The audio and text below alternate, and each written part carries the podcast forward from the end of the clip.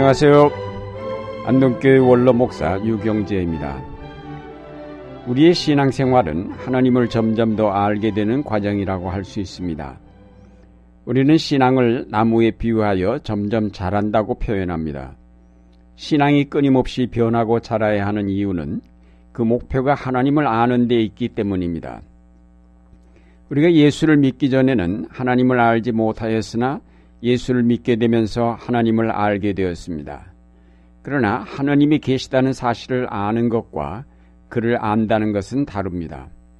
우리의 신앙은 하나님이 계신다고 하는 성경 말씀이나 설교를 듣고 하나님의 존재를 받아들이며 믿게 되지만은 신앙이 거기에 머물러서는 안 되며 직접 하나님을 만나서 그와 사귐으로 그를 직접 아는 데까지 이르러야 합니다.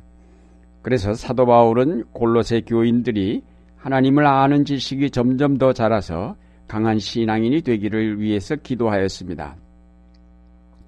우리는 하나님께서 여러분에게 모든 신령한 지혜와 총명으로 하나님의 뜻을 아는 지식을 채워주시기를 빕니다. 여러분이 주님께 합당하게 살아감으로써 모든 일에서 그를 기쁘시게 하고 모든 선한 일에서 열매를 맺고 하나님을 점점 더 알고 하나님의 영광의 권능에서 오는 모든 능력으로 강하게 되어서 기쁨으로 끝까지 참고 견디기를 바랍니다. 골로새서 1장 9절에서 11절 말씀입니다.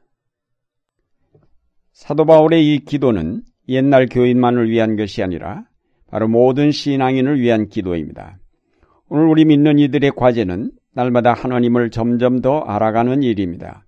그래서 그와의 사귐을 통해서 우리가 빛 가운데 거하고 그의 지혜와 능력을 통해서 이 땅에 하나님의 나라를 세워가는 것이 우리의 중요한 신앙의 과제입니다.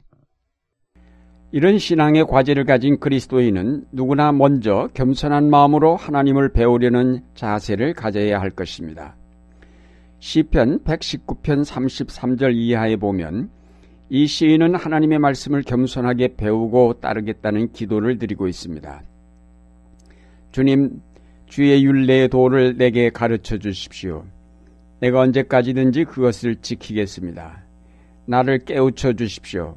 내가 주의 법을 살펴보면서 온 마음을 기울여서 지키겠습니다. 나를 지키셔서 주의 계명이 가리키는 길을 걷게 하여 주십시오. 내가 기쁨을 누릴 길은 이 길 뿐입니다. 아마도 이 시인은 세상에서 많은 향락과 탐욕으로 얼룩진 삶을 경험하였던 것 같습니다. 그러나 그 모든 삶이 헛되다는 깨달음을 얻게 되었고, 그래서 하나님의 말씀을 통해서 진정한 삶의 기쁨을 맛보고자 기도를 드렸습니다. 우리 모든 신앙인에게 필요한 마음의 자세가 바로 여기에 잘 나타나 있습니다. 내게 가르쳐 주십시오. 나를 깨우쳐 주십시오. 그 길을 걷게 해 주십시오. 이 기도에는 과거에 대한 뉘우침과 회개가 있고 말씀을 전적으로 받아들이겠다는 겸손함이 있습니다. 자기 지식이나 경험, 그리고 선입견이나 편견, 어떤 사상이나 이념 같은 것은 다 버리고 빈 마음으로 하나님의 말씀에 귀를 기울여 배우고 깨우쳐서 그대로 행하겠다는 결단이 포함되어 있습니다. 우리가 바로 이런 신앙의 자세를 가질 때 우리의 신앙은 점점 자라게 될 것입니다. 사실 이제까지 우리가 살아온 경험과 지식은 하나님을 아는데 별로 도움이 되지를 못합니다.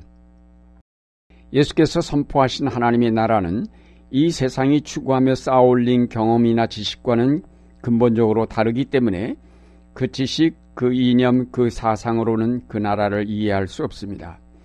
따라서 우리가 올바로 예수를 믿으려면 일단 자기가 가졌던 경험과 사상을 모두 버리고 빈 마음으로 하나님의 말씀에 귀를 기울여야 합니다. 예수를 처음 믿을 때 회개가 필요한 것은 바로 이런 모든 것을 버려야 하기 때문입니다. 회개란 바로 지난날 이룩한 죄를 회개하는 것에 그치는 것이 아니라 가지고 있던 이념과 사상과 편견을 모두 버림을 뜻합니다. 오늘날 그리스도인들 가운데 많은 사람이 회개하지 않고 예수를 믿음으로 그 신앙이 올바로 성장하지 않고 연조만 더하여 교만하여지고 하나님의 말씀에 대하여 열린 마음이 없기에 새로운 진리에 대한 수용을 거부하면서 성장이 멈추고 맙니다. 오늘의 교회 개혁은 기구나 조직의 개혁보다는 먼저 그리스도인들이 회개하는 것부터 시작하여야 할 것입니다. 이제까지 버리지 못한 구습과 낡은 사상이나 편견들을 아낌없이 쏟아버리는 회개가 있어야 교회가 새롭게 거듭날 수 있습니다. 그리고 빈 마음으로 하나님 앞에 나가 나를 가르치소서, 나를 깨우치소서, 나를 주님의 길로 행케 하소서라고 기도하여야 할 것입니다. 다음으로 우리가 하나님을 점점 더 알기 위해서는 항상 열린 마음을 가져야 합니다. 처음에 예수를 믿을 때 철저하게 회개하고 믿었지만 세월이 지나면서 그간 받아들인 하나님의 말씀이 내 속에 들어와 틀을 잡으면서 고정되어 버릴 수 있습니다. 사실상 교회 생활 10년 정도 하면 대체로 중요한 교리를 알게 되고 성경도 어느 정도 이해하게 되며 더 나아가 어느 정도 신학적 이해도 갖게 될 것입니다.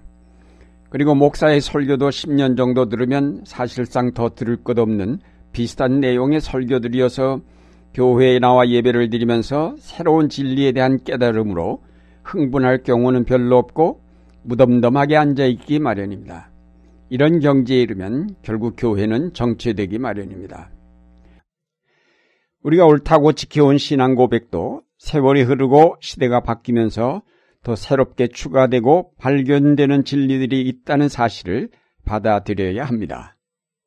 왜냐하면 우리의 신앙 고백은 그 시대의 산물로 불완전한 것이기 때문에 항상 시대를 따라서 새롭게 고백되어야 합니다. 사도 바울은 하나님을 완전하게 알고라고 말하지 않고 하나님을 점점 더 알고라고 하였습니다. 바울은 하나님을 아는 지식을 고정시키지 않고 미래를 향하여 열어놓았습니다. 하나님이 무한하신 분이기에 그를 점점 더 알아간다는 사실은 끝이 없는 일입니다.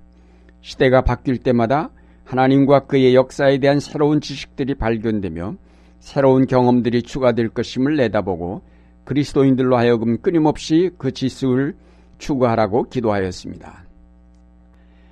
오늘날 한국 교회는 개혁되지 않으면 안 될 위기 앞에 있습니다.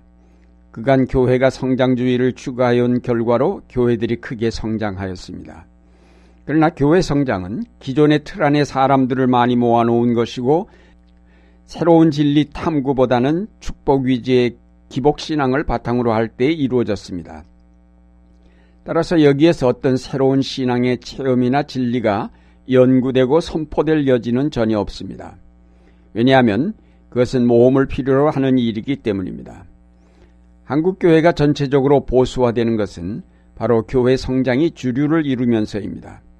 교회가 성장하는 것은 지금 우리 상황에서는 거의 절대적인 선으로 받아들여지기 때문에 성장한 교회가 한국 교회의 주도권을 장악하게 되고 다른 교회들은 그 눈치를 보아야 합니다. 우리가 이런 한국 교회 현실을 똑바로 보면서 밑으로부터 개혁을 이룩해 가야 합니다.